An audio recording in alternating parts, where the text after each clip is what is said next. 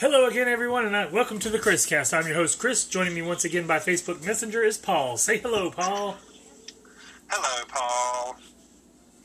I'm going to start out with uh, a good, uplifting story this week. I don't know if you saw it, but this was on MSN.com. I saw the news report from ABC News. It was a six year old boy got a make a wish. He became a UPS driver.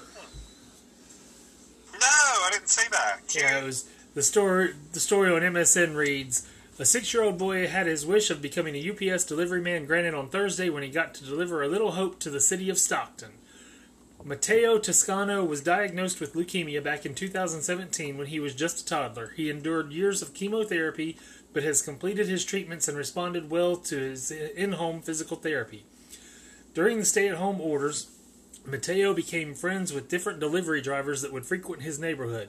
When he was asked what he wished for from his local Make a Wish Foundation chapter, Matteo said he wanted to be a delivery person just like his new lockdown buddies. And I think his mom works at Macy's, so they had him deliver packages to Macy's and a, a replica UPS truck for him to drive. Ah, that is Got so his little cute. uniform and everything. Oh, that is so cute. So if, you anybody out there hasn't seen the video, I highly recommend it. It it will bring tears of joy to your eyes. It was such a good story. I'll have to look that up. But yeah, I, I saw that and I instantly went looking on face on the internet so I could share the story on Facebook so people could see it and it just it really did bring a smile and a lot of joy to me that day when I saw it. And the the report I actually saw on Mother's Day.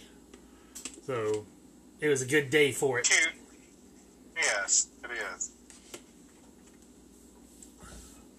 But then from the heartwarming to the terrifying, this is from Yahoo News. I don't know if you saw it. It was in China. Man left dangling from bridge after glass breaks. It was one of those glass bridges they of have in China, bridges? and the glass no. broke, and there is a picture of him clinging to the side with the opening underneath him. There's no way in hell you will ever catch me on a glass bridge. No. this is a perfect example of why not to. Because for one thing, it's open to the elements, so the sun's going to bake the glass. The wind and the rain and the cold and the rain and the ice and all that will help deteriorate the glass. So you've got to find something that is virtually indestructible. So basically, we need glass from Krypton to build these bridges with if we're going to do them. Shoot, glass made out of diamonds. Yeah, I don't think they'll be paying that much, but I don't think they're going to find any glass from Krypton either. So There is no way I'd ever walk across the sky bridge made out of glass. No way. No. But it says the No. The bridge was 100 meters high, and for us stupid Americans that don't use meters, 330 feet. No. So way up there. That is way too high. That is like, um, let's see, one story is 10 feet. So that's like 30 stories up. Mm-mm. Well, it says it is thought that China has about 2,300 glass bridges and a number of glass walkways and slides. Walkways on the ground, that's one thing. The sky bridges? But No. yeah, not not going across the glass bridge. Give me, give me wood, give me steel, give me something. I'm not walking on glass. So all of it, but you can repair the concrete and steel much quicker than you can the glass. And the glass can go very quick. Like Could you imagine the thought going through his head when he heard that start to crack and shatter? Mm. all I know is Was this picture fat? of him okay, cleaning. Chris, was, can I ask a question? Was he fat? He doesn't look like I mean it's not a great picture on the shot, but he looks like an average sized man. And he is literally wrapped to the side, holding on for dear life. Did he, did he live?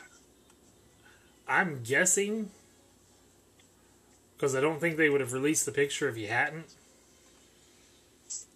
Firefighters rushed to the scene to rescue the man. However, he managed to get back to safety himself with the help of on-site staff. Xinhua News Agency reports. So he got himself back onto a solid foundation, but still, Well, which was probably more glass. yeah. It, I mean, he's. It looks like he's kind of in the middle of it, and there are several places. Like there's, it looks like there's solid behind him, and one in front, but then one, two, three, at least four slats in on the other side in front of him that were nothing, just empty slats. The only way I'd ever walk on a glass bridge is it would have to have some kind of metal mesh in between the glass or something. That's the only way I do it. Uh, don't don't catch me on it. That's all I'm saying.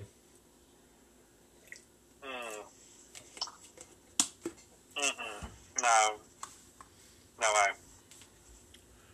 But yeah, I, I definitely not even a chance. I don't care if it's like, you know, walk across this glass bridge and you get to the other side within five minutes. But if you wanna, if you don't want to do that and you've got to walk forty five minutes to get around it, I'm doing the forty five minute walk. Yep. right around there. I'd rather swing like Tarzan than try and walk across a glass bridge. I think. You're so stupid. I can see you doing it, Chris. With your with your uh, leopard skin outfit Watch out for on, that uh, tree. whatever, But with your uh, bathing suit leopard skin thing on, going oh, over the other side.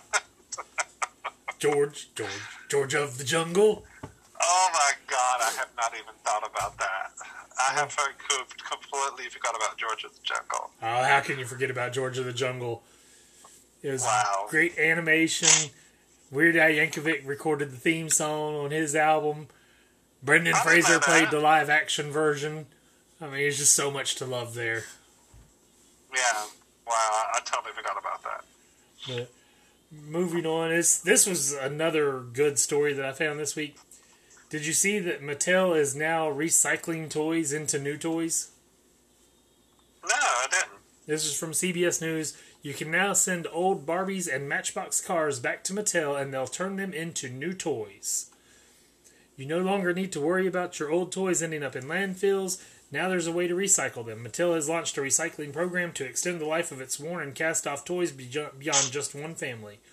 Mattel announced Monday a toy take back program designed to recover and reuse materials from old Mattel toys and to make new ones. The company has a goal of using 100% recycled, recyclable, or bio based plastic materials in all of its products and packaging by 2030. So, here's a company trying to make the world I better. mean, do, what do they do? Do they just like melt down the plastic to make more toys, or Well- are they just like taking parts of the toys and making new new, Well, I'm thinking the- the Barbie hair could be recycled, and of course, the plastic can be melted down to to Yeah. create new and the the cars at least when I was playing with cars they had a lot of metal in them too so there's a lot to recycle there Does Mattel own um, Hot Wheels? uh, was that one of them Matchbox Well, Matchbox owns Hot Wheels. That's what it is. Matchbox owns them. I thought Hot Wheels was a separate company and it was Matchbox and Hot No, Wheels they- were the two big ones They merged. I did they? Matchbox and uh, and Hot Wheels merged. Yeah. it's been a long time since I've played with cars So one of my the only reason why I know this is because one of my friends is a huge collector of Hot Wheels. So uh, uh, the only reason why I know that they merged is whenever he is talking about it. Well, that's cool that they're doing that. Well, here's something else that's kind of weird. It's at the end of the article. It says toy publication Kidscreen reported earlier this year that the next big trend for environmentally conscious parents could be toy rental programs. and that just seems like a bad idea. Toy rental? Yep. Like the Who would want to do that? the recycling I can see is a great idea. The toy rental after the first or second kid, I don't know that you want to get them anymore. Cuz I know for me personally, I was rough with a lot of my toys and I still tried to take care of them and a lot of them broke and lost pieces and everything else. And what fun is a broken toy? They go to the island of misfit toys. Yeah, but so I I don't see toy rental programs really kicking off. No. Now, you know, if it's some kind of blockbuster where you go rent, you know, rent a video game or whatever it is, yeah, whatever. But Well, that's not toys, video game's not really a toy. I know what I'm saying is, you know, I could see you doing that, but not toy. It's just strange. But of course, I got a couple COVID stories here now. Of course, today the CDC announced new guidelines. They're now saying that anyone who has been fully vaccinated can go indoors or out without the mask. I will still wear my mask as long as the mandate's in place. I don't know after that. Because everybody's like, well, how are you going to know and all this? I'm like, well, you know, it doesn't matter. The people that aren't going to get vaccinated aren't going to wear a mask. So it's not going to be any different. And it helps prevent you spreading it more than it helps prevent you catching it. So you're helping those people not get it, but not so much yourself. And Yeah, well, let, let's just talk about that for a second. Um, I'm not mentioning any names. I do know of someone right now fighting for their life in the hospital. Um, avid Republican, avid Trump supporter, totally against the mask, posted about it all the time on Facebook. Thought at first, just like anyone else, Supporters, it was, it was told it was it was the flu. That's all it is. Now they have been in the hospital for over a week and a half in a coma, upside down, on a vent, on oxygen. And as of yesterday, they did not get him to respond to a light shining in his eyes. So he's literally fighting for his life right now. Because, um, he was one of those that thought COVID was not real. well, and So that that's the problem too is people are believing politicians instead of the actual science. And that's why I keep pointing out to people if if you're in a bad car wreck who do you want treating you? The ER doctor or a politician? I mean, it's, it's the same thing. But- So, as of today, there was a good, uh, slightly better report. His oxygen levels is coming up. They were at forty percent. Now they're coming up to.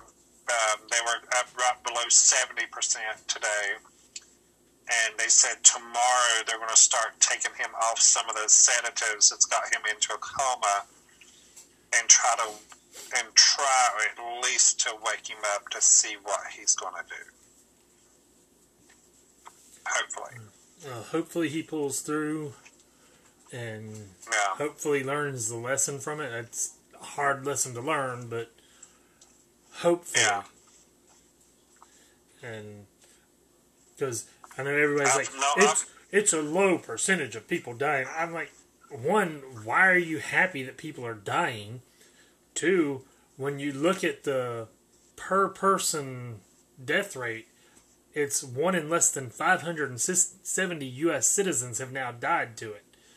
I think it's getting down close to one in 560 U.S. citizens have died from it. yeah, And and people are still dying with it, even though the numbers have improved drastically about the infection rate. But people are still dying.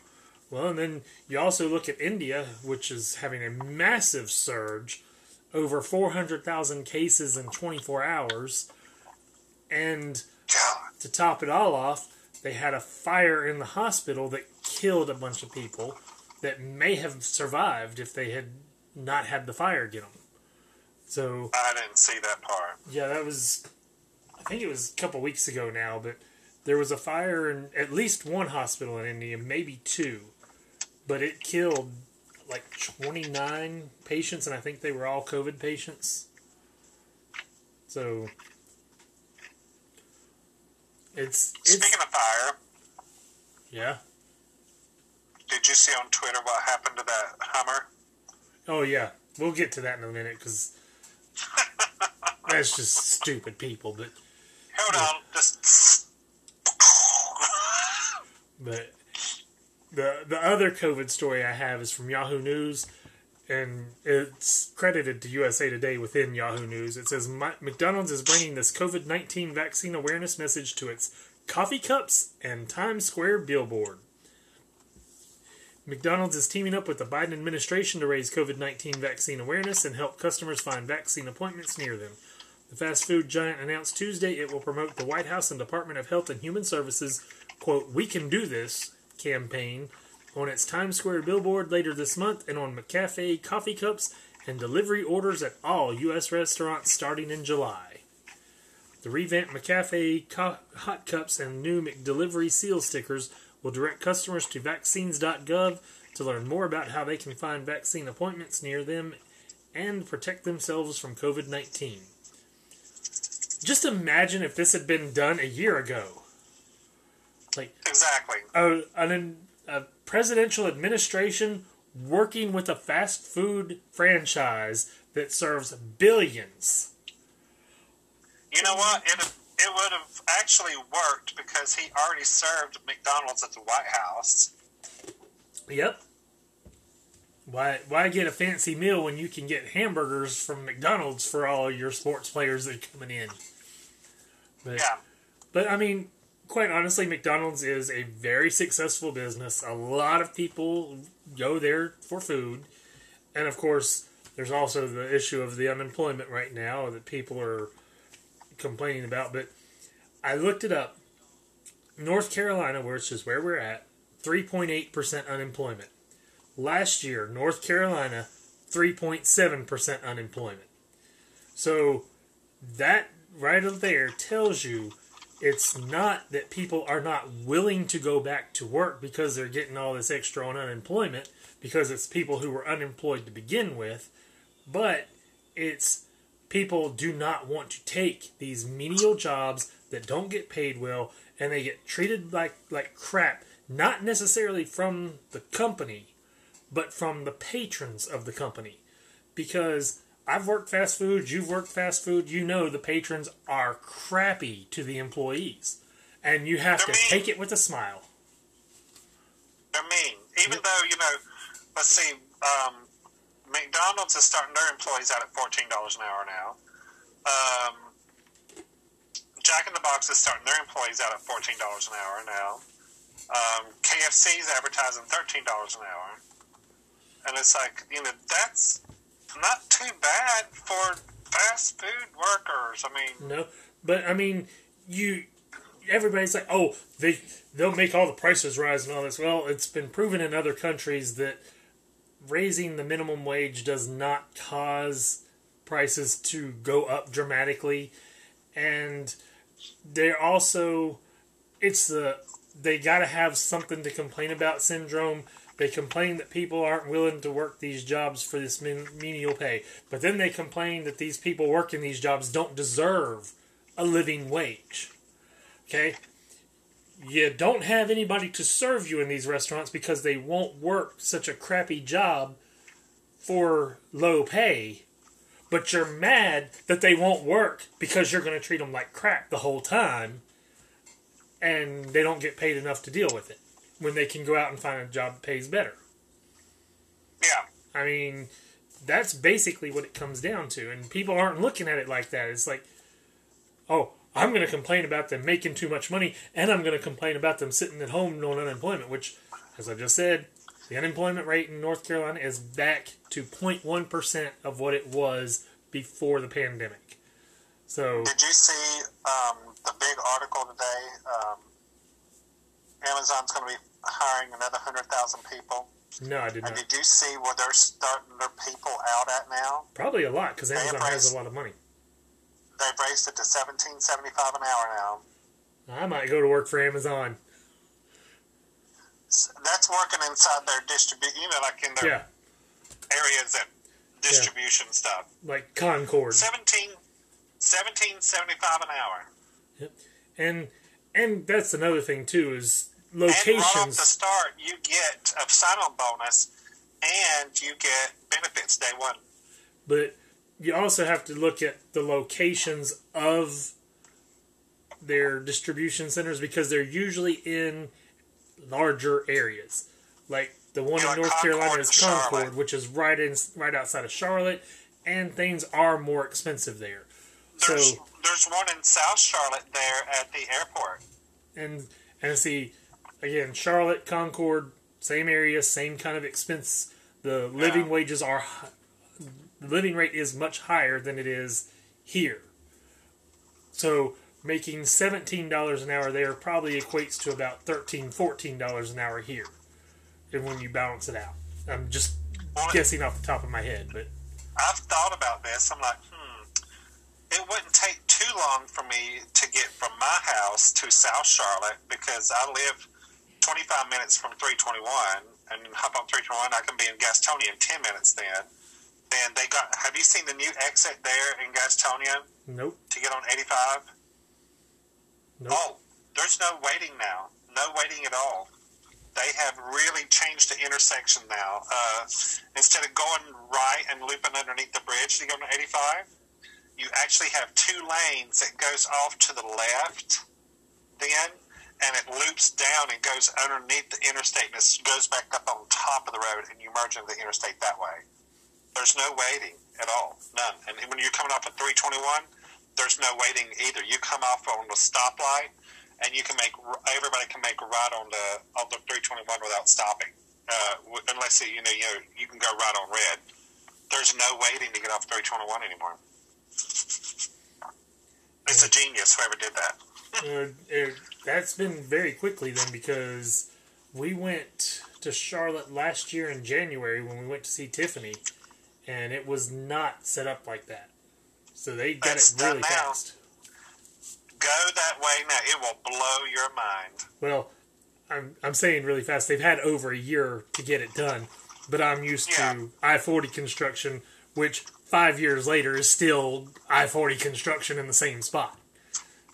Yeah, because I know Hickory used to be the area, and now it's Morganton. Because Hickory would repave the road, like a week later, come and tear a big hole in the road, repave that, and then repave the road again, and then a week later, come back, tear a hole in the road, repave that, then repave the whole road, and it would just be this never-ending cycle, constantly tearing a hole in the brand new road you just built. I don't understand that either. But but since you brought it up before we get into all the entertainment news that I've got, the idiots with the gas. Okay. I am now below half a tank. The, the start of this crisis that wouldn't have been a crisis if people had done the right thing. I was at three fourths of a tank, just over three fourths of a tank. Now I'm down to just under half a tank. Gas stations are running out and people are putting plastic bags to hold gasoline. That and Tupperware containers, uh, Totes, storage the totes. plastic totes. And you were talking about the Hummer. Go ahead and talk about it. Yeah, um, so a Hummer, uh, they had all the plastic containers in it, in the back of a Humvee H2 Hummer, and someone lit a cigarette in the cabin. Oh, that sucker went up and exploded. And I don't understand if the people lived, but I don't see how they lived with all that engulfed in flames. it's, But they did. That's Darwinism in full effect, people. and and people forget that it's not the gas that burns so much as the the, the fumes fumes. that catch on fire first. Yeah. And those fumes are escaping those plastic bags while that gasoline is eating through those plastic bags. So. And that's why we are in a shortage where I believe it's now over 71% gas outage in North Carolina because of idiots filling up everything they can find, which is just going to be eaten through, and all their gas is going to spill out into the ground, polluting everything. and cause even more problems on top of that. Yep. Um, I'm I'm I'm pretty good with gas on my SUV. Um, I got a little bit of a half a tank on it, and then I also got the Honda Civic out here that I've got I can drive, and I've got three quarters of a tank on it. But that Honda Civic gets like 48 miles per gallon, so I'm not really worried about it. Well, the I Channel Nine News was talking about the Gas Buddy app, so I've started looking at it, and there's still gas around in the area. I just have to figure out where the stations are, and of course, my station of choice. It was out. Well, it was in when I checked it the other day. Then I checked it when I got to work, and it was out.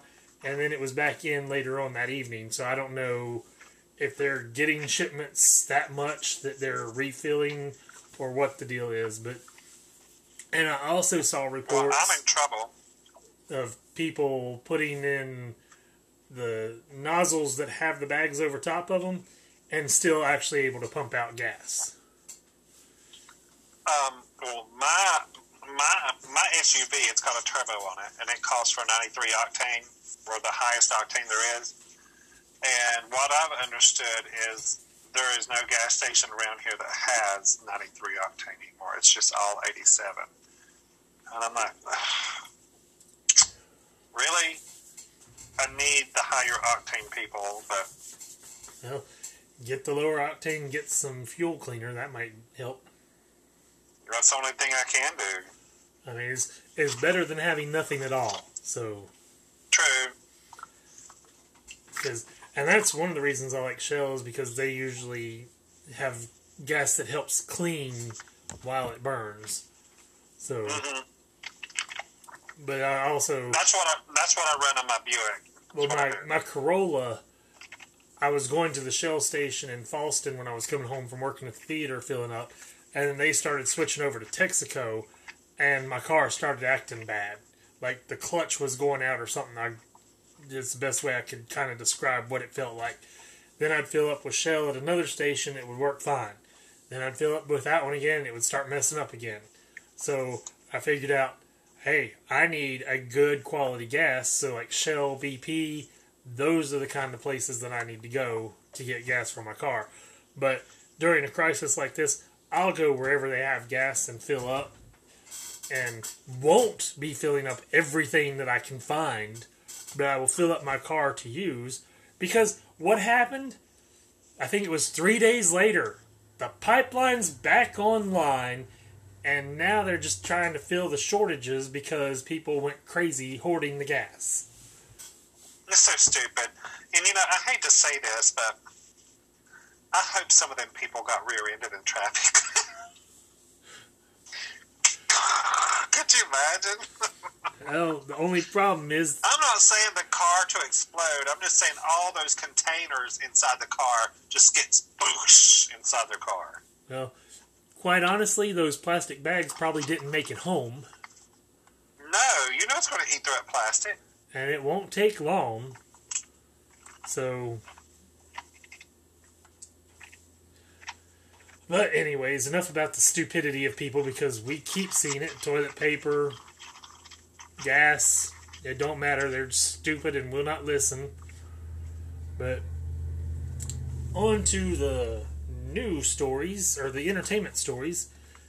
This one, this one kind of made me happy, and it kind of makes me support Google more because I don't know if you saw it, but YouTube TV and Roku were having a battle, and Roku pulled YouTube T- YouTube TV off of their platform because the contract came up and they couldn't reach an agreement with Google. So in response, Google has put an ability to access YouTube TV through the YouTube app on Roku. So they worked around it so their customers don't lose anything due to Roku and Google not coming to terms. And I don't know who's at fault in the negotiations, but the fact that Google took care of their customers like that kind of says Google was probably in the right where Roku was wrong. Because if they were more worried about getting the money, they wouldn't have taken it and put it onto an app that is still on Roku instead of trying to get the money for the secondary app. You see what I'm saying? No. Well, it's, they had two apps YouTube, mm-hmm. where you access the videos on demand, and YouTube TV, which is like cable. YouTube TV's contract came up, but the YouTube app stays on there through December. Its contract is locked in until December. Roku could not reach a deal with Google, so they pulled the YouTube TV app off. Well, Google was making money from both apps, the YouTube app and the YouTube TV app. And instead of trying to get that app back on there, they put that app into the YouTube app. So they're losing the money from the YouTube TV app, putting it into the YouTube app to take care of their customers. Oh, that's that, that was kind of that's kind of sneaky, but I like that. Yeah, see, that's what I'm saying. It's, it says that Google is actually in the right here, whereas YouTube is wrong. Because if they really were just out for a lot of money on this, they wouldn't have put it into the YouTube app. I wouldn't think, because I mean, they're look how much losing money Google's from it. worth. They're worth. Google's worth billions. I mean, come on. Yeah. now. Well, Roku is worth probably several hundred million. Because Roku is the leading streaming platform. And Even more than Netflix. Netflix is not a platform. Netflix is an app. Oh, Like Amazon Fire Stick is a platform. Roku is a platform. oh, okay. I TV is a understand now. platform. Yeah. But yeah, it's. I mean, it it really does come across that Google is just doing this to take care of their customers, whereas Roku's wanting the money. So. But speaking And of the way, Roku, and by the way, if you're hearing crunching, that would be me. yeah, Paul's eating as always, making all kinds of noise that nobody wants to hear. Hey, I had to work all day. I'm just now eating. But Roku has now announced 25 new live channels that they run. They, they have the Roku channel, which has a free live stream of different things. It's not like ABC and TNT or anything like that. They do have an MTV selection. They do have stuff like that on there, but it's not the actual MTV. So, like when the MTV Movie and Music Awards come on, which for some reason is two nights, I have no clue why, but when they come on, they won't be on the MTV channels on Roku or Pluto TV for that matter, but there's MTV programming and videos that are on these channels from back in the day, basically. And, I wish they'd go back to having music TV. well, they do. There's What I'm saying is, no, MTV goes back to its original platform of showing videos or having TRL. well, that's why you need to get the Pluto TV and Roku channel. Because I miss that. You know, and, and uh, VH1 showing real music videos. because I know both Roku and Pluto have the MTV Blocks channel, where for an hour they show music videos of one artist, and then the next hour it's a different artist, and so on and so forth. So they have that; it's just music videos, and I don't know if Pluto TV has any. I'm sure they probably do, but Roku has Vivo 80s and Vivo 90s, which are just music videos. hmm But it's the 80s music videos and the 90s music videos. But the the channels they have on here Adventure TV, America's Test Kitchen, beIN Sports Extra Espanol, Cinevault 70s with 70s movies, Cinevault 80s with movies from the 80s, Degrassi, Divorce Court, Don't Tell the Bride, Dr. G, Medical Examiner, Fuse Backstage, Fuse Beat, Front Door, Heartland, uh, Impact Wrestling, which is also a Pluto TV channel, the Jack Hanna channel, which, since we had the unfortunate news of Jack Hanna the other week, that's nice to see. Johnny Carson TV, which I know is also on Pluto TV, Kids Pang, uh, Law and Crime, Rakuten Viki, Real Crime, Rotten Tomatoes, which the Rotten Tomatoes channel actually sounds kind of good. It says the Rotten Tomatoes channel is the one stop source for movie and TV fans. We go beyond the score with fresh takes on favorite scenes, trailers, plus mind blowing conversations and laugh out loud games. Super Simple Songs, Slugterra, Vice, which I don't know if it's going to be the current shows on Vice, because there's one that's on Vice that I do want to see and don't get to because I don't have cable, which is The Dark Side of the Ring. And Zumo Crime TV says, like your TV packed with thrills and a side of suspense, the case you try and solve in your dreams is now streaming on Zumo Crime TV. So those are the new channels that are coming to the Roku channel live streams. And that brings their total number to over 190. And that was courtesy of Cord Cutters News. But so they're between Pluto TV and Roku, you have a lot of live streaming options. Granted, it's mostly old stuff, but so is a lot of what's on Hey, the, the, the TV the channels now. stuff. And of course, you mentioned it, and it will be a definite review down the road. Coming this fall to Disney Plus, The Muppets Haunted Mansion. Yes, I can't wait for that. This is from ScreenCrush.com. It says Muppets Haunted Mansion is the Muppets' next project and their first ever Halloween special. It's described in the official press release as a brand new special featuring a star studded Muppets cast, celebrity cameos, all new music, and spooky fun for families to enjoy together. How exactly the Muppets interact with the Haunted Mansion, whether they go to Spooky House inspired by the ride or if they go to the actual ride, wasn't made clear, but there is a cute announcement video starring Gonzo and Pepe the King Prawn. And if it's Pepe, you know the announcement's great because I absolutely love Pepe. But that is set for Disney Plus this fall. There is no actual release date yet. But I will definitely be watching. I would say it'd be probably around Halloween. I'd say probably October, but Yeah. It just depends on when they decide to premiere it. And speaking of Disney Plus, I don't know if you saw, but Loki has gotten a new premiere date. It will not Wow. be on Fridays. It will premiere Wednesday, June 9th, with all new episodes on Wednesdays. Okay. So that one we will also be reviewing, of course, when it starts, because we reviewed WandaVision, we reviewed The Falcon and the Winter Soldier, we got to do Loki. Mm-hmm.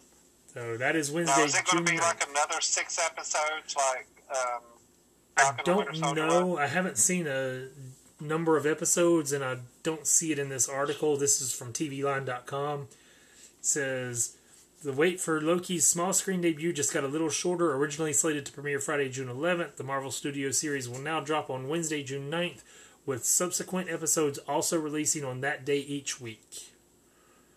But it does not say how many episodes.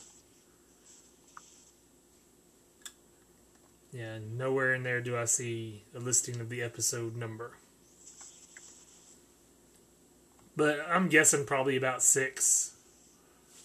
And it worked very well for eight. Falcon and the Winter Soldier. Wasn't WandaVision eight I episodes? think it was nine. It was eight or nine, yeah. Because they started with two on the first one. And then dropped them one a week after that. But, and, I mean, completely different here. The Netflix has released a trailer which I have not watched, but I've seen the stills from it. And it looks absolutely amazing. So much better than their take on She-Ra. But the Masters of the Universe Revelation. Really? It is from Kevin Smith, who is one of my favorites, and I really believe he'll do well with this. The five episode part one of the series based on the Mattel character will bow on the streamer Friday, July 23rd, and that streamer is, of course, Netflix. And the voice cast includes Mark Hamill as the evil Skeletor, Sarah Michelle Gellar as Chris as Teela, Chris Wood as Prince Adam He Man, which Chris Wood was Mon-El on Supergirl for those who watched Supergirl, Lena Headey as Evil-Lyn, and Tiffany Smith as Andra. And I don't know who Andra is. I don't remember her. It says. So I guess this is going to be animated. Liam Cunningham, Stephen Root, Diedrich Bader, Henry Rollins, Alicia Silverstone, Justin Long, Jason Mewes, Jay of Silent Bob, and Phil LaMarr, Tony Todd, Cree Summer, Kevin Michael Richardson, and Kevin Conroy also have voice roles. For those who aren't familiar, Henry Rollins, of course, lead singer of the Rollins Band. Uh, Diedrich Bader did Batman on the Brave and the Bold series, and he was Jethro in the movie adaptations of the Beverly Hillbillies. Kevin Michael Richardson, just look up his credits because he's been in a ton of animated voices. Tony Todd was, of course, Candyman. Uh, Kevin Conroy. If you don't know Kevin Conroy, you don't know Batman.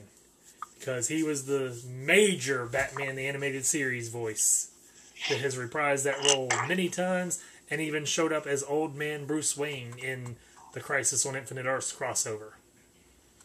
So, lots of good talent in that one. And of course, this article is from Deadline, if I didn't say so.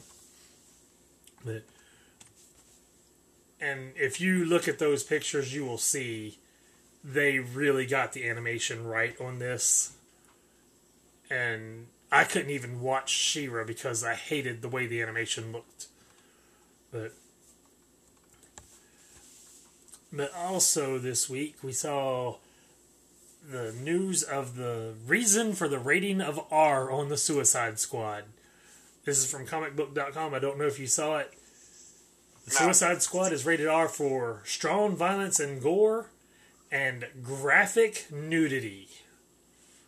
What? So my guess is there will be full frontal nudity in the Suicide Squad because otherwise it wouldn't be graphic nudity. The the article This actually says this is the new one coming out. Yep. The article says rated R for strong violence and gore language throughout, some sexual references, drug use, and brief graphic nudity. Well, this is going to be strange watching that. You know, kids are going to be watching this. It's Suicide Squad. But it's on. rated R. So It doesn't matter. They're still going to watch it. parents have been aptly warned on it. So that's that's up to the parents at that point. Put it to you this way: I went to um, what was it? Uh, Deadpool two to the Carolina Theater, and beside of me, to my left was um, it was kind of packed in there a little bit that night, and to the, my left was a little boy. When I say little boy, he was probably nine, maybe ten years old and his dad was on the other side of him. And if you remember how filthy and dirty Deadpool 2 was, Yeah. And his his boy was watching this. Yeah, which doesn't surprise me. And some kids are well adjusted and can watch stuff like this. Some kids can't. But it's like he would he would try to put his dad his dad would try to put his hand over his eyes, but his dad's hand would be right here, and the little boy would go like this, looking around him, like, "Oh my god." Well, And I'm sitting here, I was embarrassed for the boy. I mean, I was embarrassed. I was like, oh my God, I'm going to sit here and die because of this. So, I also in this article it says that they can assume that there will be multiple post-credit sequences for the film. So whether you see it in the theater or watch it on HBO Max, you want to watch through the credits because it looks like there's going to be several places that they appear with new While scenes. we're and while we're on movies, so you know, whenever Godzilla was out, you know, stomping around and kicking everybody's ass at the theaters. Now I'm going by the theater every night, and it's not open. The AMC's not open like it was. Uh, did they just like? I was thinking, did they just reopen just for Godzilla? Well, it might be that they're closed for kids being in school during the day. That one used to run matinees every day, but it's also run no matinees through the week. So Yeah, but whenever Godzilla was open, that parking lot was packed every night, even during the week. Well, we saw last week that uh, the movie totals are down. So I'm like, I wonder if the AMC in Hickory just decided to just be open on the weekends. I don't know. You know what? I want to check that app right quick. I got it on my phone. Just look at it right quick. But while you're doing that, we'll start with the sad news. This is from Variety. Ellen DeGeneres to end daytime talk show in 2022. I saw that. I wonder why she's doing that. I think it's because of all the trouble last year with the toxic workplace environment. That would be my guess. But she's still doing gangbusters. She's got millions and millions of fans watching that show. Well, she's still going to be doing stuff on HBO Max as well. Because her first show, Design, I think it's Design Challenge, maybe, it's already on HBO Max. So,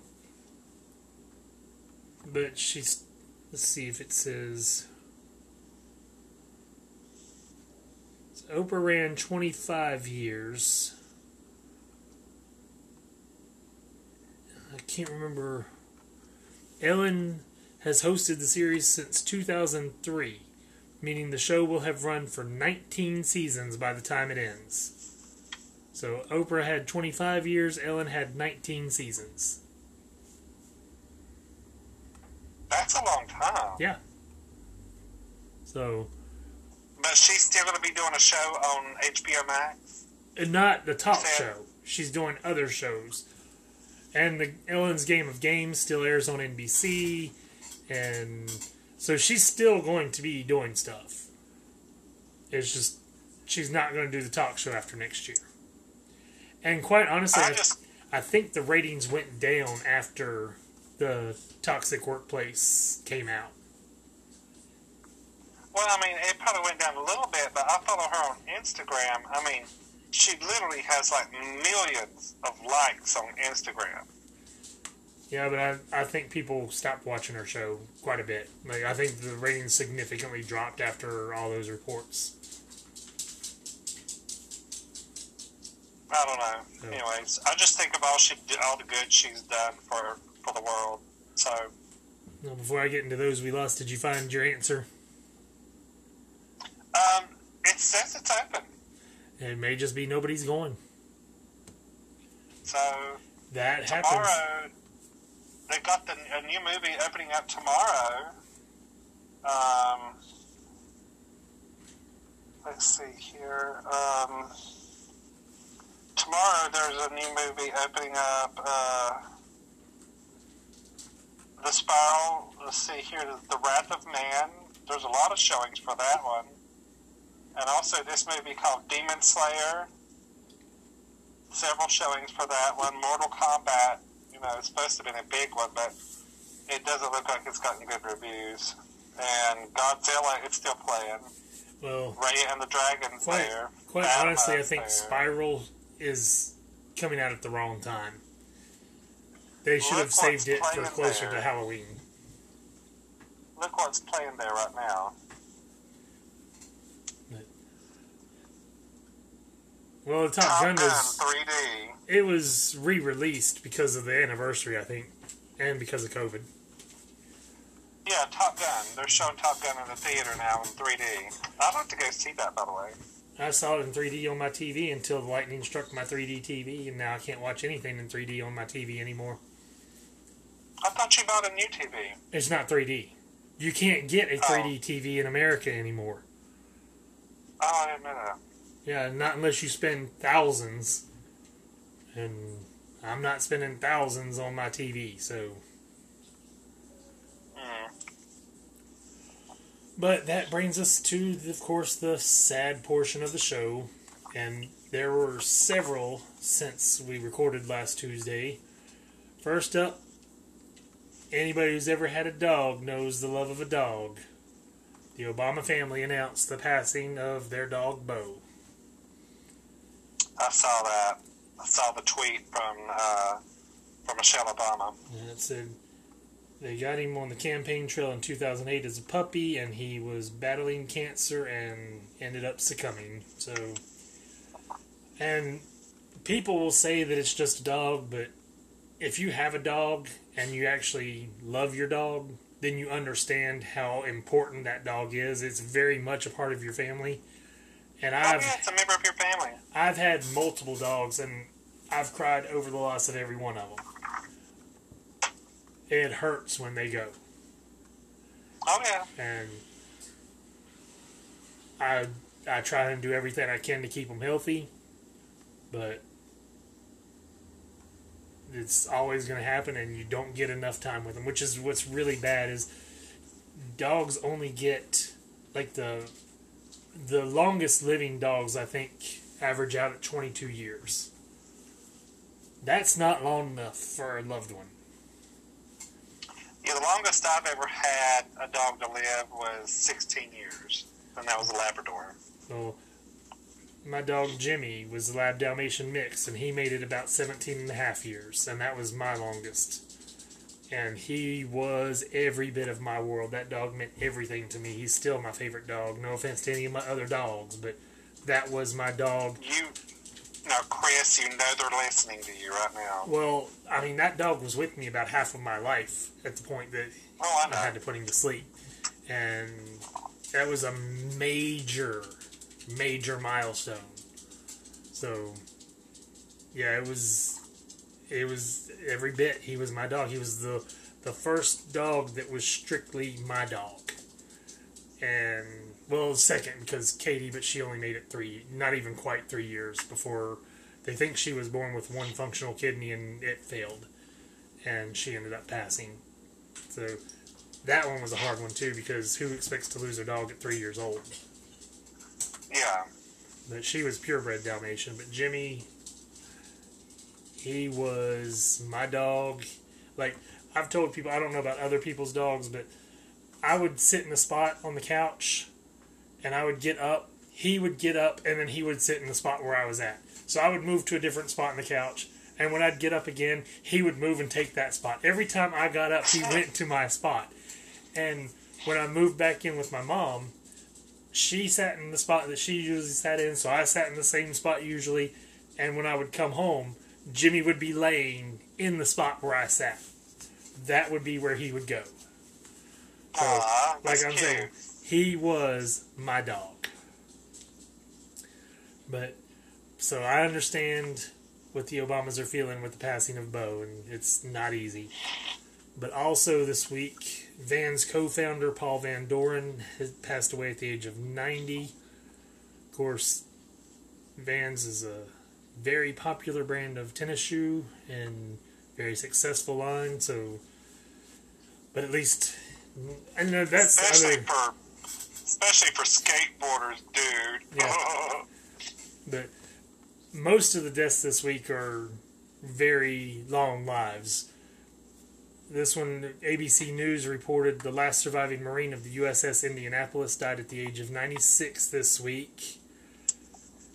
Uh, where's the part where it says Harrell was one of the 316 crew members who survived the attack by Japanese forces waiting for help in shark infested waters for four days. So he survived that and lived to be the age of 96. So, Said Edgar Harrell was 96 and lived at the Tennessee State Veterans Home in Clarksville, Tennessee. So, definitely an American hero right there. Oh yeah. Also, this week we saw the passing of Lloyd Price. This is from RollingStone.com. Lloyd Price, R&B's Mr. Personality, who sang "Lawdy Miss Clawdy," dies at the age of 88. It says the best known for the 50s hits "Lawdy Miss Clawdy," "Stagger Lee," and "Personality." Of course, music video fans will know the name Tawny Kitaen especially 80s music videos. If I don't know if you remember the Whitesnake video, but I believe it was Here I Go Again as I'm waiting for the article to pop up here. I believe it was Here I Go Again where she was rolling around on the hood of the car. Yeah. Yeah, that was her. But Variety has a number of roles she was in. She was Tom Hanks' girlfriend in Bachelor Party. She had additional roles in Witchboard, White Hot, and Dead Tides. Also appeared in a Seinfeld episode, The Nose Job. So. Oh my God! I remember that Seinfeld episode. the cause of death was not revealed. She was 59. And finally, the one that had the biggest impact on me this past week. And granted, he made it to the age of 106, so he lived a full life passed away in his sleep at the age of 106. Norman Lloyd. And if you don't know Norman Lloyd, if you watch St. Elsewhere, he was Dr. Auschlander. He was in a lot of Hitchcock stuff. This is from Deadline.com. It says the Emmy nominated veteran actor, producer, and director whose career ranged from Orson Welles' Mercury Theater, Alfred Hitchcock's Saboteur, and acting with Charlie Chaplin in Limelight to St. Elsewhere Dead Poet Society, and The Practice. So, huge run of shows and movies that he was in, and he was just a. As Dr. Auschlander, he was so lovable. And like I've said many times, St. Elsewhere was my favorite hospital drama ever. I don't think anything will ever top it in my book but his character on there was really, really lovable. And so, yeah, it's that one's a hard one for me. Like I said, even though he was 106, he was one that I loved. 106, that's a long time. Yeah. And I mean, check out all the stuff that he's been in if you get the chance because he really had quite an array of stuff. And it says he was even in episodes of Night Gallery, Kojak, Wise Guy, Tales of the Unexpected, an early Modern Family episode, recurring on The Practice. I mean, there's so much that he was in. So check him out. Pay you know what? He was born the year that he was born the year the Titanic went down. Luckily. Luckily, his maiden voyage lasted a lot longer. Yes. But, but anyways, that brings us to the end of this portion of the show. And speaking of those we lost, as we said last week, we wanted to devote time to her. So we are going to spend the next segment doing tribute to Olympia Dukakis. Stay tuned.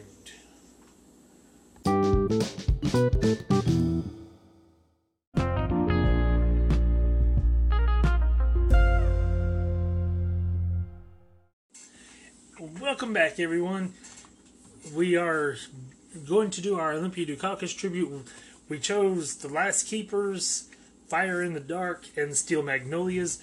But first, we're going to do the top 10 movies of the week. At number 10, down from 9, is Tom and Jerry after 11 weeks, $44,766,340. Down from 7 to 9 is The Unholy with a six week total of $14,161,963. Number eight, down from six last week, is Nobody, which was number one at, when it came out. Number, after seven weeks, it's at $24,608,625. And again, starting at number seven, we have The Million Dollar Taker. First week in release, Here Today, brought in $1,041,215. Down from four to six, Separation in its second week, a grand total of three million three hundred sixty-two thousand eight hundred and one dollars. Holding steady at five, Raya and the Last Dragon, after ten weeks, is now forty-three million eight hundred and as I said, it's going to surpass Tom and Jerry. Raya and the Last Dragon, forty-three million eight seventy-one nine ninety-four after ten weeks. Tom and Jerry, forty-four million seven hundred sixty-six thousand three hundred and forty dollars after eleven weeks, and it made almost one and a half million dollars more than Tom and Jerry this week. So if it makes a million dollars more than Tom and Jerry next week, it will surpass Tom and Jerry. This is wild, though. Tom and Jerry's lasted this long, though, as well. Oh, I mean, Tom and Jerry did very well for playing in theaters and on HBO Max. So yeah, it did. number four down from three after six weeks, Godzilla vs Kong, ninety-three million twenty-one thousand four hundred and forty-eight dollars. Down from two to three in its third week, Mortal Kombat, with a grand total of thirty-seven million eight hundred seventy-six thousand five hundred twenty-nine. The weekend total was two million four hundred five thousand nine eighty-one. Number two, which for some reason doesn't have an a number for last week, but I was talking with Paul off the air, and we think it was number one last week. It's its third week of release. Demon Slayer Mugen Train, or however you say it, three million fifty three thousand five hundred dollars on the weekend, thirty seven million one seventy two thousand two hundred and seventy six total. And number one, its first week in release, Wrath of Man, eight million three hundred nine thousand and seven dollars. So the box office is still holding pretty good. I mean, it's not the Godzilla versus Kong numbers by any stretch of the imagination, but it is still definitely showing signs of improvement. Just curious, you've always kept up with um, Wonder Woman. Is there any kind of numbers out for her? Did you It, even look it was up? gone last week. I didn't even look this week. Okay, I didn't know if you noticed that or not. No, it was uh, last week. It was gone, so I just I gave up. I figured it's probably out of the theaters and strictly to video now, which she's getting ready to return to HBO Max as well. So Oh, really? It is. yes, they announced that it is coming to HBO Max. I believe in June. Can't remember. So I'll have a chance to see it again because remember I only got to see it that one time. Well, you've got a chance now because it's on my Vudu, which you have access to. oh, okay. Yeah. So, I mean, you don't have to wait for HBO Max to get it. It's it's on my Vudu. But and that brings us to the tribute to Olympia Dukakis. The first film I chose strictly because it was a different kind of role for Olympia Dukakis. Something that I would not have expected her to deal in. And it is a drama, but it's a different kind of drama, which we'll discuss here in a little bit. The only one I've got pulled up is IMDb, which gave it a 5.5 out of 10. I'm going to go to Rotten Tomatoes real quick and see if there's a rating on the website that's not showing up on Bing. But while I'm doing that, I'll let you tell the background of the movie. Um, the it all revolves around um, a family who lives out kind of in the woods. It's a it's a mother, a daughter, and then also like a grandmother, and also there's um, a husband, father in the movie, and it's um, they're all kind of like naturalists. They're they um, kind of live their lives. Um, doing um, uh, the only way I can describe it is Wiccan, the practice of Wicca, which is um, celebrating the energy of the earth and the goddess of the earth and um, the spirit of the earth, and um, they are delving into their Wiccan ways, which um, they tend to be. This is not um, their. It's kind of like white witches. If you if you if it's kind of going through the their day to day living, uh, having an art studio, and then the and their daughter attending school, and kind of about um, finding out her powers and exactly what her role is in all this, and kind of find out she ends up being. Um, should I say any more about her? I wouldn't, because as the story Yeah. goes on, you find out more about her, and it's yeah, a major do find out part of the her, story. but I don't want to say too much more about her because actually I ended up enjoying the movie. Uh, I did I didn't know exactly what to expect because you know I was looking for like more mainstream movies, and this is definitely not one of her more mainstream movies. This is kind of a uh, a movie that I've never heard of, and I'm glad that Chris did choose it because I actually enjoyed it. It was. Um, a lot of good actors, a lot of good acting, and Olympia Dukakis did play a really good role in this. Um, uh, I've, got uh, the, the Rotten Tomatoes site pulled up. The Last Keepers does not have one single critical review, but it does have an audience score of 100 plus ratings at 44%. So, and so 44% Rotten Tomatoes audience score, 5.5 out of 10 on IMDb.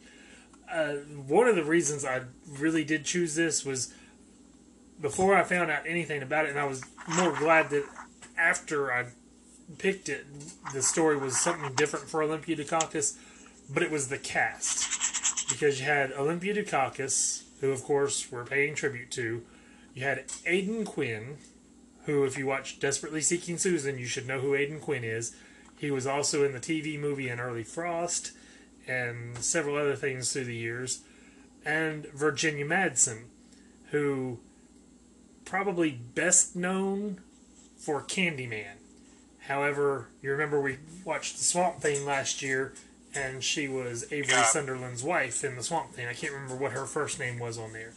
So the cast really absolutely pulled me in for this, and it was something. It was not a major studio. I can't remember who it was, but I did not recognize the name when it came up on there. I'm trying to look through here. BCDF Pictures. And I have absolutely no clue who that company is. Distributors were Vertical Entertainment in the US, BBI Films in the Netherlands, Canal Plus in Poland, and Movie Max Family in Turkey. So literally, I know nothing about any of those companies. And I mean it it seems to be a fairly low budget film because I mean none of these actors could command really high dollar, but it doesn't Yeah. take away from any one of these actors' abilities in the in the show in the movie because they all did a very good job. And Virginia Madsen, I just end up liking her pretty much in everything that I see her in. When, wasn't she in The Haunting in Connecticut? Wasn't she the boy's mother? I think she was, yeah. So yeah, I mean, she's just I just love her. I mean, there's no other way to describe it. Olympia And the, Dukakis. da- the daughter did a great job, too. Yeah, The, and- Zosia Mamet, uh, Yeah. Mamet, I think it's her name is. I was looking at her throughout the thing, and I kept thinking she looks really familiar. And then I figured it out. It was a nurse that I used to work with. Kind of resembles this girl. So I was like, that's why I know her. She looks like Well, her. I've seen her. I've seen her in other things too. I just cannot recall what I saw her in. I don't know that I've seen her in anything else, but I mean, I'm sure I probably have on Bing. She's in the flight attendant girls Tales of the City. I did see that, and the boy downstairs and the last keepers are her top five. The kids are all right. I did see. Uh, She was in The Simpsons. Um, well, you wouldn't have seen her in that. you know? You wouldn't have seen her in that. No, but she did play in The Simpsons at one point. She was in United States of Tara, which I loved a lot. Ab Fab. She's been in a lot of stuff here. Oh my God, she played in the Ab Fab movie. And so So yeah, she's definitely an accomplished one, but I she I don't think I really recognized her from any of that as much as her resembling a nurse that I used to work with. Yeah. And there Paul goes making all kinds of noise with his cinnamon toast crunch over there, but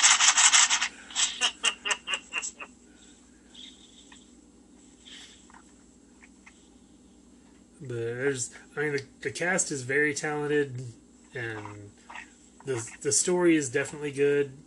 It's it's basically another coming of age story. This time dealing with witches, and oh, I forgot Aidan Quinn because I'm just reading the trivia on IMDb. He was also in Practical Magic. It said it's his second film revolving around a f- family of female witches. Oh, that's right. He was in Practical Magic. That's right.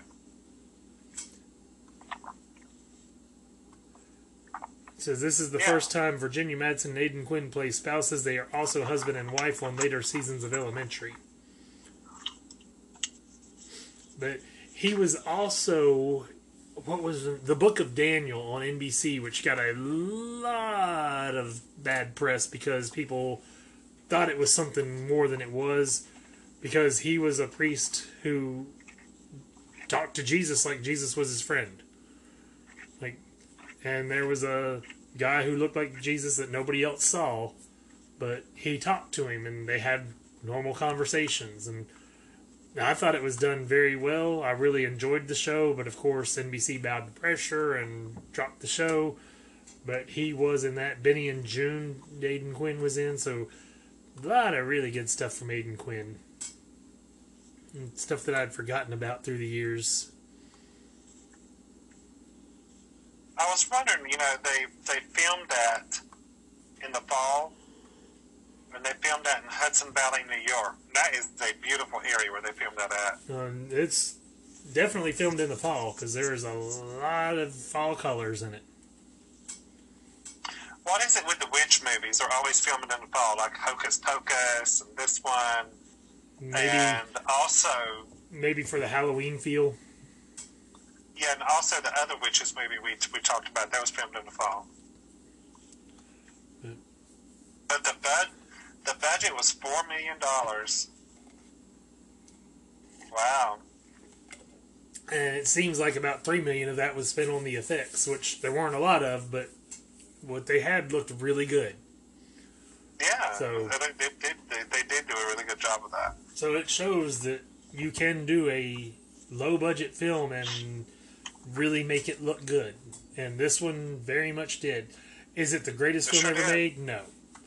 But No, Is it worth a watch? Absolutely. And for those of you who want to watch it, it is available for free on Vudu and Tubi. It's also, I believe, free on Amazon Prime, but I don't know if it's with ads or with a subscription to Amazon Prime. So, but you can see it in all three of those places and maybe others as well. So, free with ads on Tubi or Vudu. Check it out. Like, there's not a whole lot we can really say without giving too much of it away, so I don't want to go too much more in depth in it. But I do want to talk about Olympia Dukakis in it because that's what we're here for, and that's why we watched it. And she doesn't have a huge part, but as like I said, it is a different kind of role than what I'm used to seeing her in. And even though it's still a drama, there's the supernatural aspect of it with the witchery. And I thought she did a very, very good job and was very believable. And oh yeah. I like that she could light candles from her fingers. Yeah, that's what I was getting ready to say. Her effects were very simple, but looked great. You could not tell what they were doing to get it to do that. So, four million dollars pretty the budget, and it looks great. It was pretty cool. I enjoyed it. And it's probably one I think I'm going to watch again. Maybe more around Halloween, you know, like around Hocus Pocus or something. Yeah, I think I'll probably watch this one again around Halloween. yeah, it's it's definitely a, a very good movie to watch, and like I said, if you want something different from Olympia Dukakis, this is probably one of your best bets. Because And just FYI, it is labeled a, a family film, so don't think that this is something that you know kids can't watch. I would say kids can watch this. and it's it is PG thirteen, but it's a really tame PG thirteen too. Yeah, I don't see much why it would be PG thirteen, not unless it be, you know, what happened towards the end of the movie there. Yeah, that, that's, That's probably what it think was. of. And and I mean, just for people out there to to consider the PG thirteen on this, I would equate to the PG thirteen on the original Spider Man with Tobey Maguire. It's really tame. Kids can watch it, and there's not. I mean, I don't remember any real bad language in it. So No, so yeah, it's it's definitely good entertainment for the whole family. Like I said, it is a coming of age story for the most part. And one thing that I did like about her is she was an environmentalist, which kind of for me built into the witch aspect of her character. So it's I really I I I'd suggest it to you definitely and like I said, free on i on Tubi TV or Vudu with ads. Give it a shot. So I think that's about as much as we can say without giving everything away.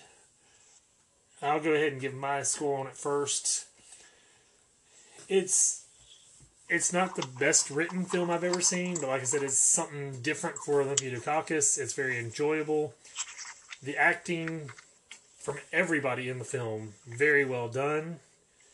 There were some things that I felt were kind of rushed, which I don't want to get into because again, it gives away major plots of the story. But it's only an hour and twenty five minutes, so of course things are going to get rushed, and could have been fleshed out a little bit more and made it run longer. But as far as what we've got, like I said, production value phenomenal, four million dollars, and they made these effects look so good. They got actors who are well known because this was a film made in 2013, so they'd all lost their biggest claim, which for Olympia Dukakis, of course, Steel Magnolias that we'll talk about. Virginia Madsen would be Candyman in the theaters, then The Haunting of the you know, The Haunting in Connecticut.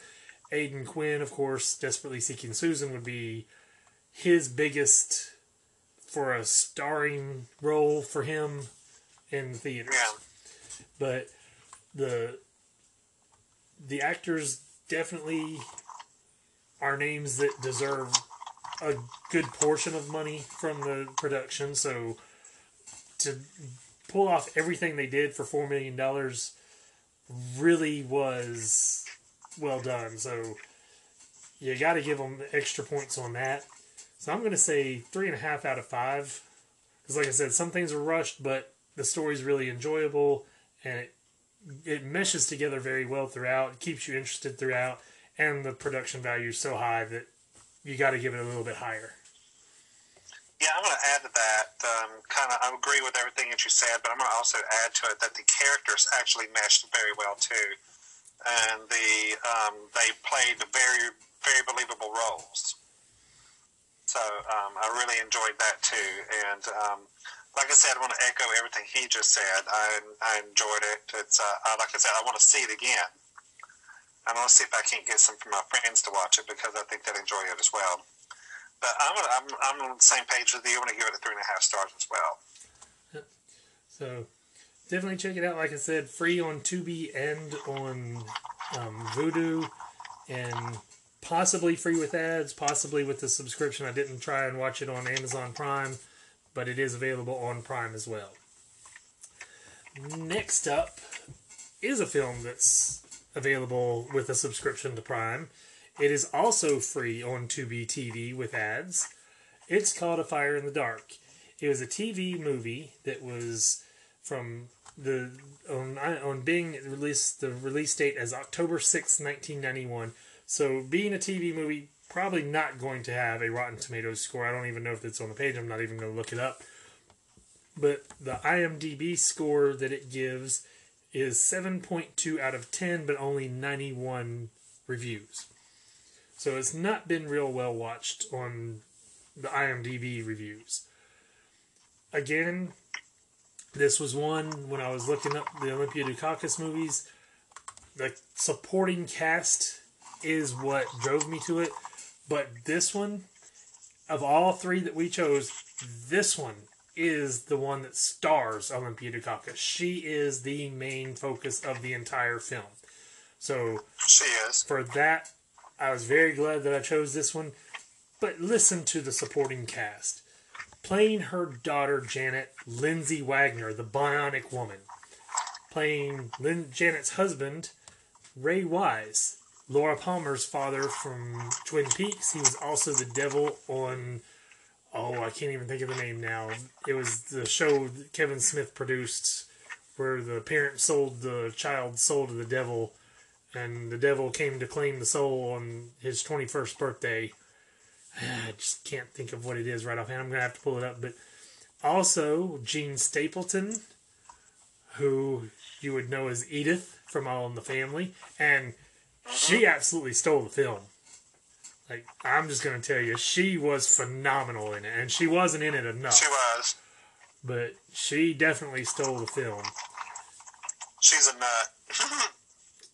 Let me see if I can find the name of that show because I know it, and as soon as I see it, I'm going to be like, "Of course!" and should have known because I love the show. But uh, where's it at? Where's it at? And he's got a lot of stuff listed on here. Let me tell you, Reaper. That was it. Reaper. It was a show on the WB, maybe it may have been the CW. Can't remember for sure, but it, it ran two seasons very good show. I love Ray Wise in it, and of course Ray Wise, Laura Palmer's father in Twin Peaks. So yeah, he's a definite winner. And Edward Herrmann, which if you see him, you'll know him. He played Olympia Dukakis' son, Robert, uh, in this. We were talking about Jean Stapleton from All in the Family. Yes. This movie was filmed and put out in 2013. She died in 2013. No, this film was done in 1991. The Last Keepers was 2013. Oh, that's right. Okay, so I was just clicked on. it. I was like, oh my god, this is in 2000. Okay. All right. Sorry. So, so the supporting cast is very strong with this. Like I said, Olympia Dukakis is the driving force. Uh, basically, what it is is the story of someone getting old and having to deal with it. That's the easiest way to describe this, and they do it so well in my eyes. Like, it's pa- it's a, I mean, it's painful. yeah, It is really painful and you really feel for her and you understand everything as it happens they they present it so well and it's again a tv movie did this Yeah, it's a painful movie to watch because I've, I've been through this with my grandparents, and it's like part of me realistically wanted to just quit my job and quit my life and go live with, you know, I could see my grandparents and her and just like move in with her and take care of her. You know what I'm saying? yep But the other part is like, I can't quit my job. I have a life. I have to do these things. So it really hit home for me watching this. And it, it was really heart wrenching for me to see this because I could see a lot of what's going on in American families or any kind of family that has aging um, parents um, and what they have to deal with. Um, you know, some may live in town, some may live a couple hours away like Lindsay Wagner's character lived away. She lived two hours away, but um, it, it, it it very it hit home for me. It really did.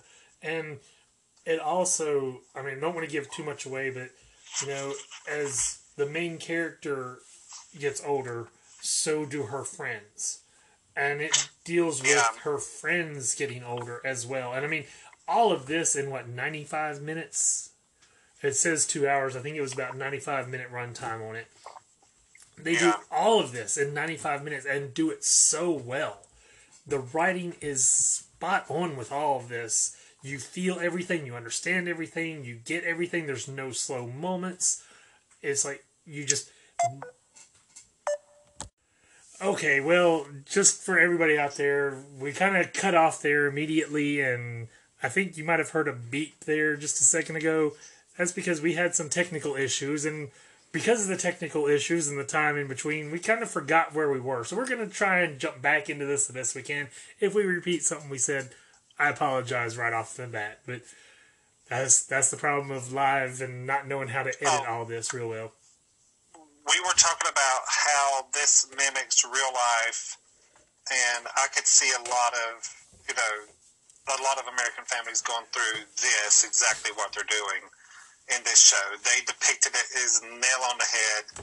Um, this was like watching someone's life. It wasn't like watching a movie for me. It was like watching someone's life fold out in front of them. And it was also you was talk you was mentioning about their friends aging too. Yeah. Olympia Dukakis' friends aging uh, as well, and you was talking about how and it captures it in, a, in, an hour and a half very well. So, um, yeah.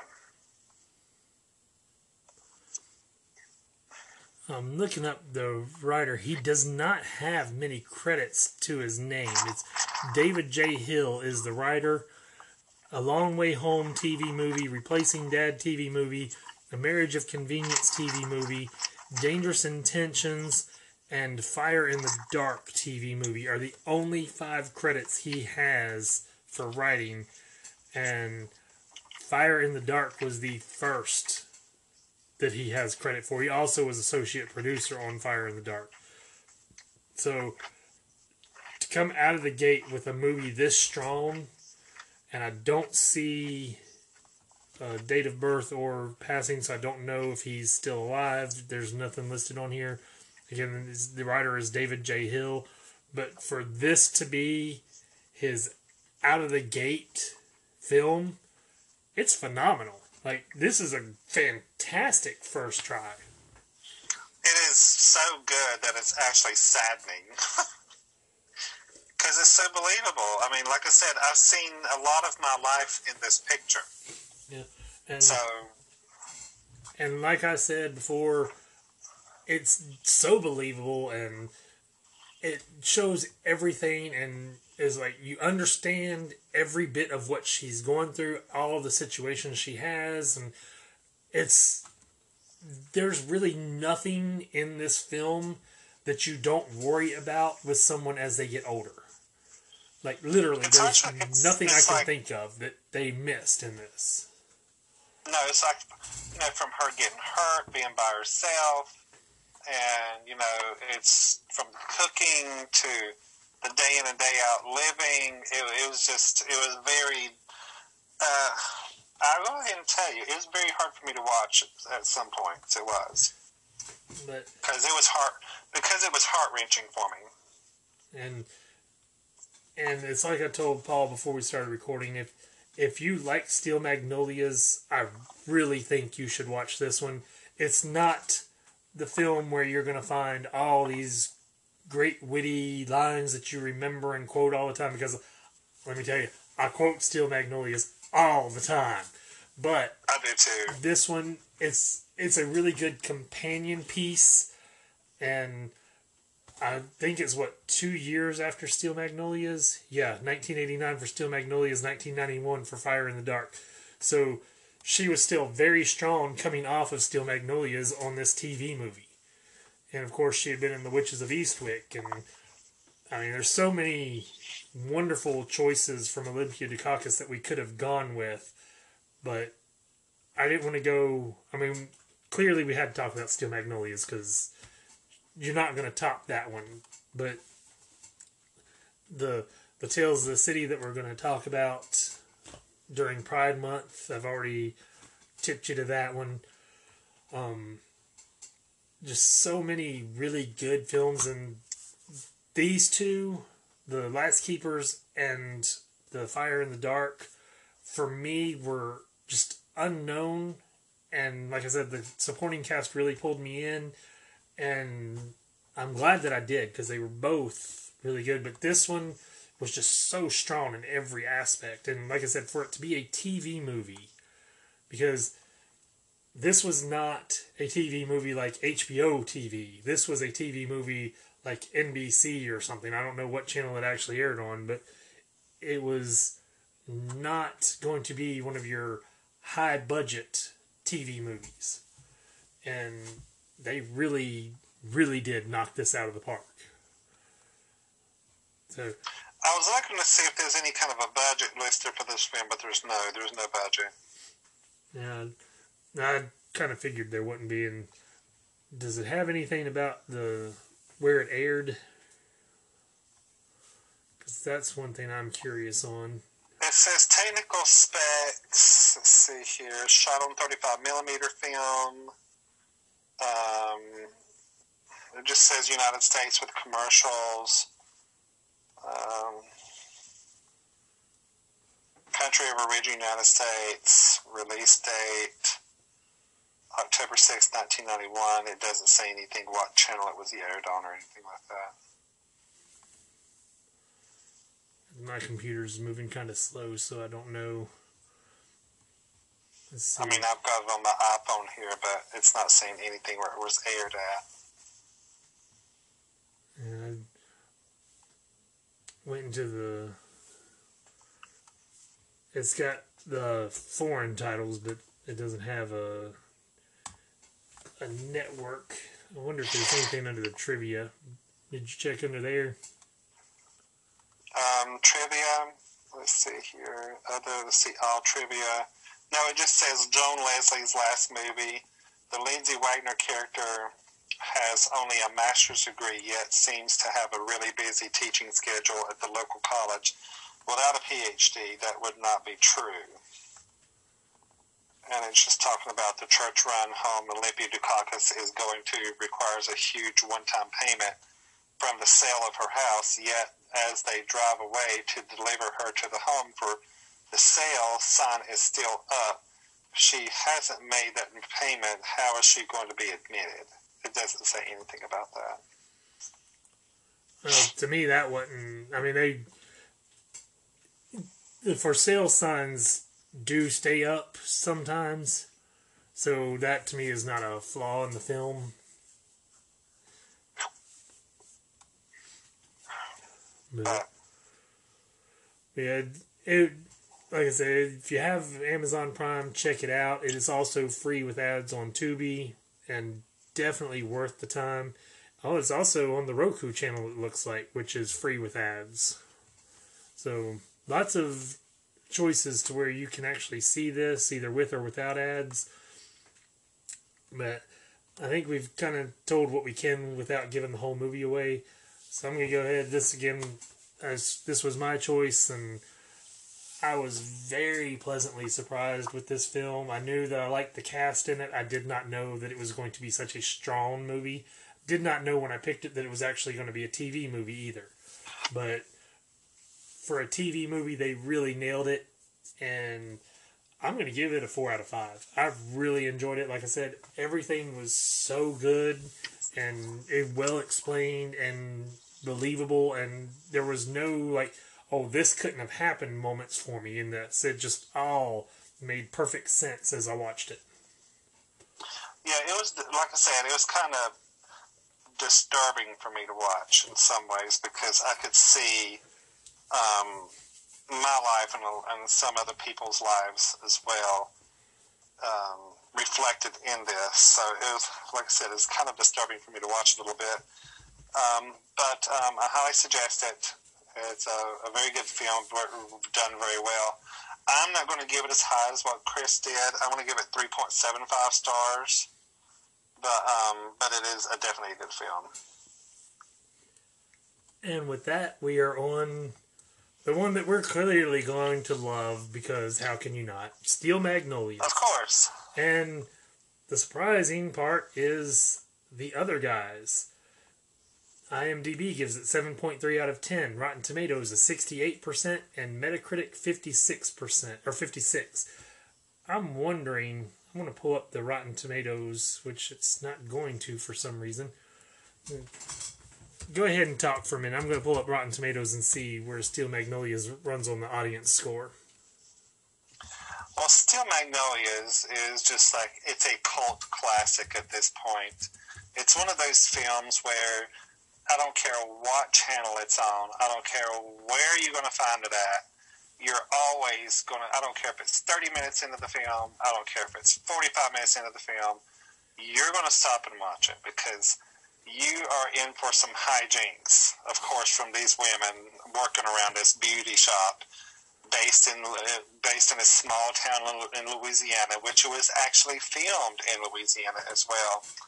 Um, goes around, you know, the story of a young beautician. I'm just going to kind of read this right here. It says a young beautician newly arrived in the small Louisiana town finds work at a local salon where a small group of women share a close bond of friendship and welcome her into the fold. And it, it is full of just like one liners, you know. Um, let's see, uh, Shelby uh, is a bride to be, she's diabetic, she is um, one of their daughters. And it's the whole story of her wedding. It's building up to her wedding and her getting married and um, the story of her life after that, having a child when we, she wasn't supposed to get pregnant because you know that they're saying it would have killed her, but we all know what happens at the end. I mean, I mean, who hasn't seen this movie? But um, it's, I mean, the hijinks and the one-liners in this movie is just amazing and who can't quote those one-liners? One-liners. I mean, come on. well, my my favorite quote from the movie is from Ouiser, of course, because Ouiser's got the best lines. But it's the one where she says, "Damn it, I'm pleasant.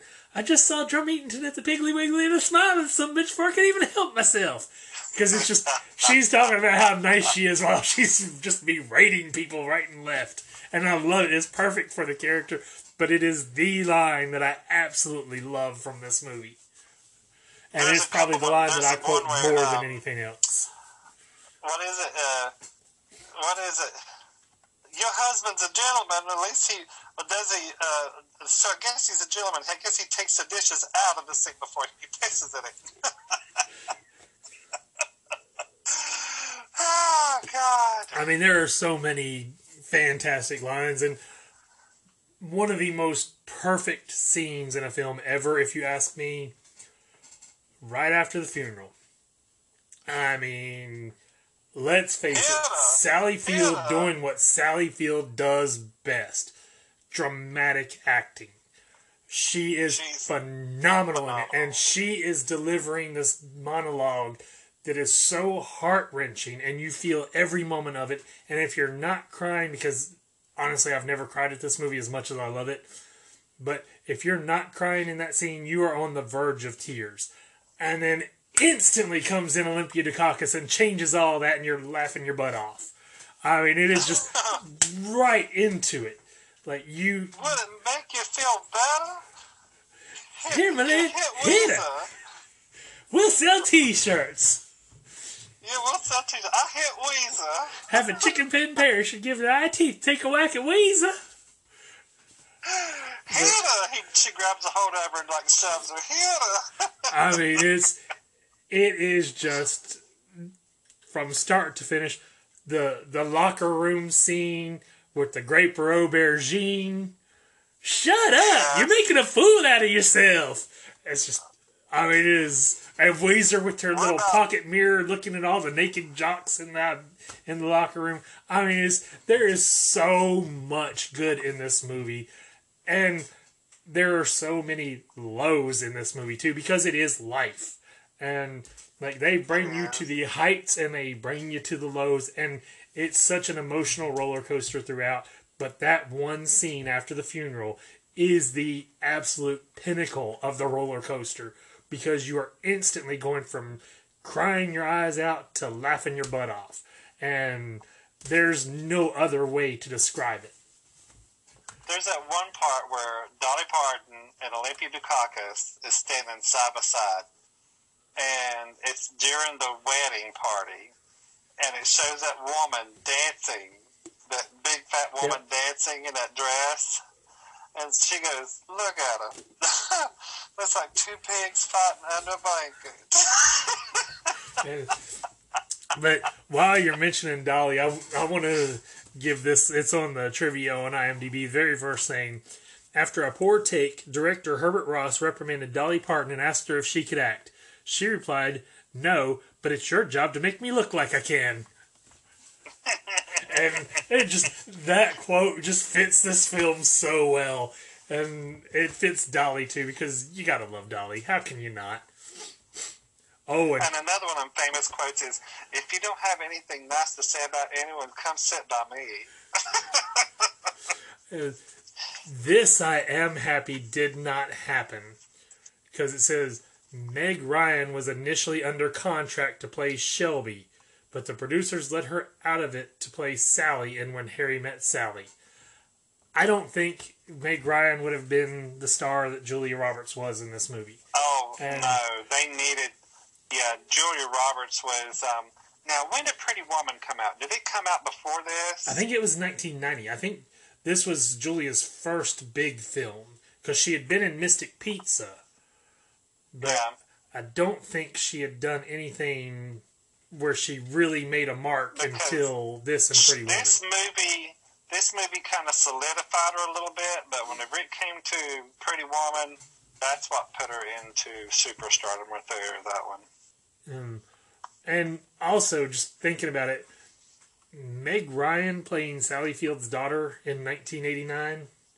No, It just Julia was a better choice all around because Julia was younger. At least I think she was. She definitely looked it.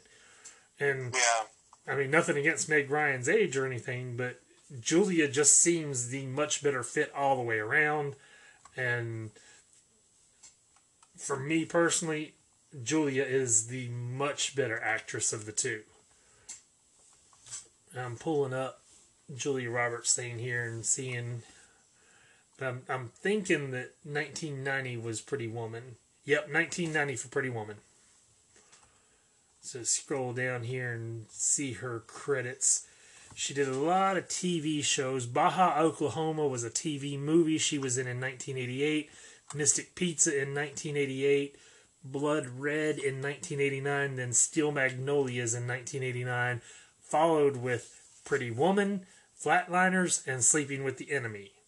Then she did a Sesame Street short, and then Dying Young, Hook, The Player, The Pelican Brief, I Love Trouble, Ready to Wear, Something to Talk About. Did an episode of Friends, Mary Reilly, Michael Collins, Everyone Says I Love You, My Best Friend's Wedding. So you see, this was the Oh, start of her superstardom, and she was Yeah. in. I don't remember her being in, in Murphy Brown, but right here it is. Two parter, Never Can Say Goodbye. Julia Roberts was in it. Murphy. Brown, the old one or the new one? Candice Bergen, 1998.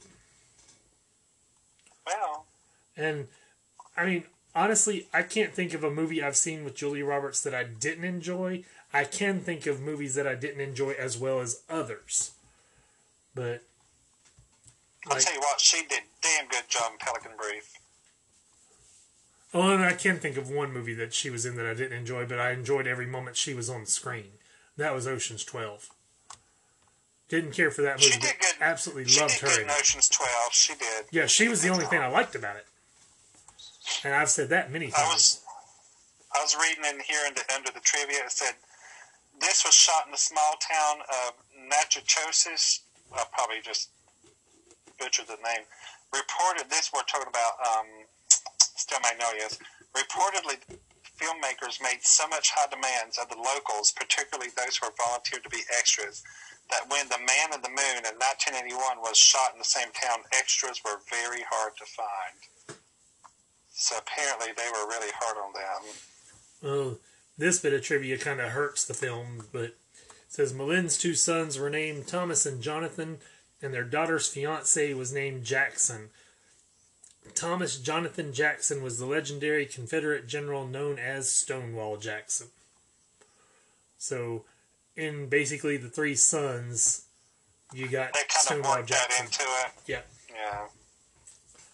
So not not somebody I would really want to praise, but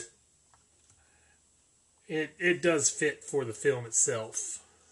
Now check this out. Winona Ryder was also originally offered the role of Shelby.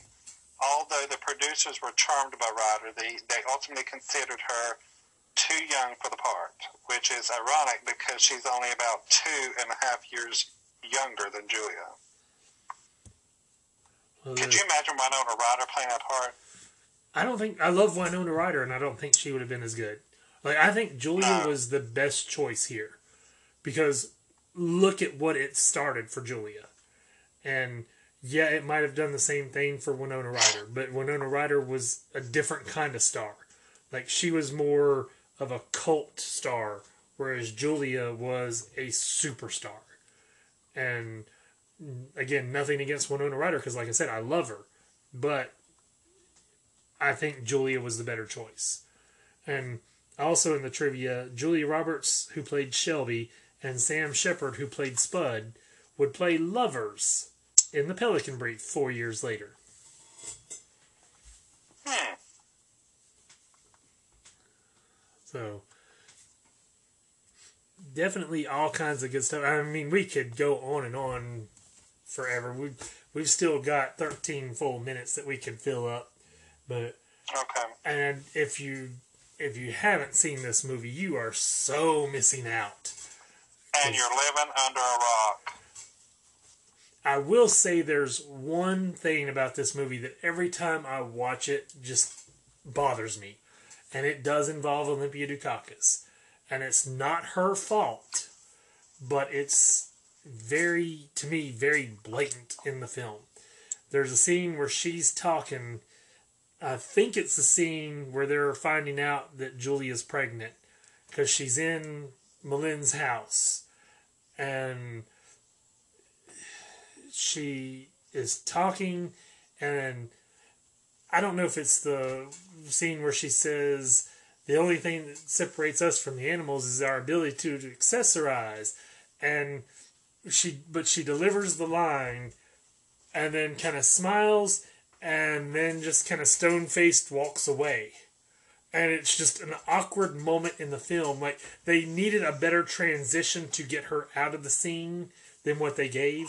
And again it's nothing Yeah. against her it's just the way it was played out it's very obvious that all it was was let's get olympia dukakis out of the screen so we can focus on these two and instead of coming up with some i mean it's just out of nowhere she just walks away stone faced kind of and it just it's a glaring problem for me in this film but it doesn't hurt the film in any way shape or form. It's just something that i notice every time i watch it I'm sitting here looking at the awards the show won.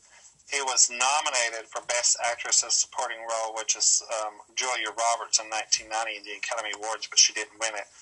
But they did win, Julia Roberts did win a Golden Globe for Best Performance by Actress in a Supporting Role. And also, there was a nominee for Sally Field for Best Performance of an Actress in a Motion Picture for Sally Field. Um, they did win an award. Let's see here. Let's see right here. Nominee, nominee, nominee, nominee, nominee. Winner. People's Choice Award um, for favorite dramatic picture. It was actually tied that year for Batman. Batman 1989. uh, So that was a tie. when you said julia was nominated for the supporting role Best of supporting Shelby, actress, yeah. I went and pulled up Julia's awards, and for the Academy Awards, nominee Best Actress in a Supporting Role, Steel Magnolias. Nominee Best Actress in a Leading Role, Pretty Woman.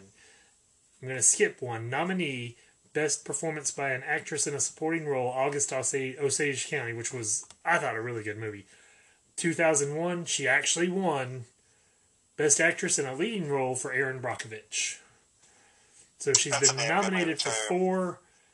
Two of them were supporting, and two of them were leading. She won for Erin Brockovich leading role for the Academy Awards. And I mean, I don't know that any of them were the best performance of the year, but they were all very good performances. And I mean, Julia's Julia, so again, I don't understand how people could not like her. That's the other thing about this film is you have so many super talented actresses in this, and of course, Sally Field and Tom Skerritt would once again be married in the TV series Brothers and Sisters when it was on ABC. So I mean, all this I, stuff I comes love back. that show. Brothers and Sisters. It was phenomenal, and of course Sally Field. How can you not? I gotta look up and see how many Sally has won because I know she's won before. Won two Oscars. Let's see what they were for. I know Norma Rae because is Norma Rae. Norma Rae was her first win in 1980 and 1985. She won her second one for Places in the Heart, which is what spawned the speech, You like me, you really like me. Because she went from being a television actress to a two time Academy Award winning actress. And then, of course, she was nominated for a supporting role in Lincoln as Mary Todd Lincoln. Um, kind of on the same lines, but with different actors. Did you see what Tom Cruise did this past week? No. Oh, the He- donut getting in the way of the Golden Globes. He gave back his awards, his Golden Globe awards, back because of the um, racial inequality um, being represented at, at the awards. He gave them back. And the Golden Globes have been canceled by NBC now as well. So they will not air on NBC next year. So, I mean, kudos to Tom Cruise for doing that. Well, that's the thing. Tom Cruise is kind of crazy, but as far as an actor, he's very good. Oh, you can't get any better. I mean, Oh, you my can, God. but I mean, he's he's done some really good stuff. He's done some bad stuff, but he's done some really good stuff. And to say Tom Cruise can't act is a lie. But anyways, back to Steel Magnolias. I'm I'm just gonna pull. up. I'm not gonna read any of them because you know I could sit here and quote you the best quotes from the Steel Magnolias, but there's 95 quotes from Steel Magnolias on IMDb. And Wow. that's probably not even all of the best ones. And of course, Claire E has some really good ones right at the start here. And oh, and they have the the fun the the funeral monologue is actually on here.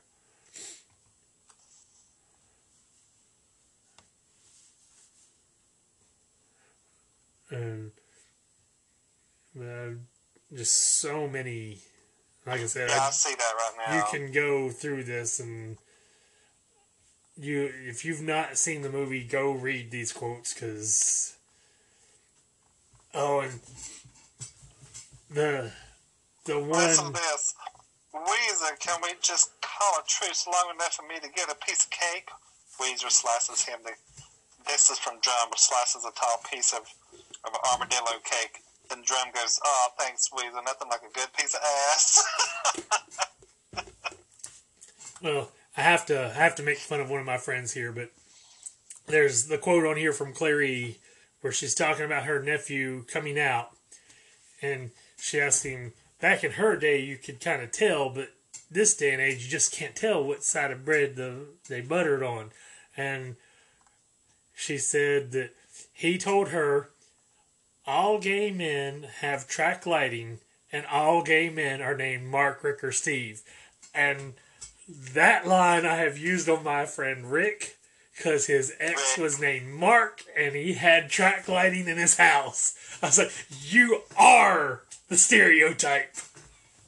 Mark, Rick, or Steve. They all have Mark, Rick, or Steve. Yes, I remember that.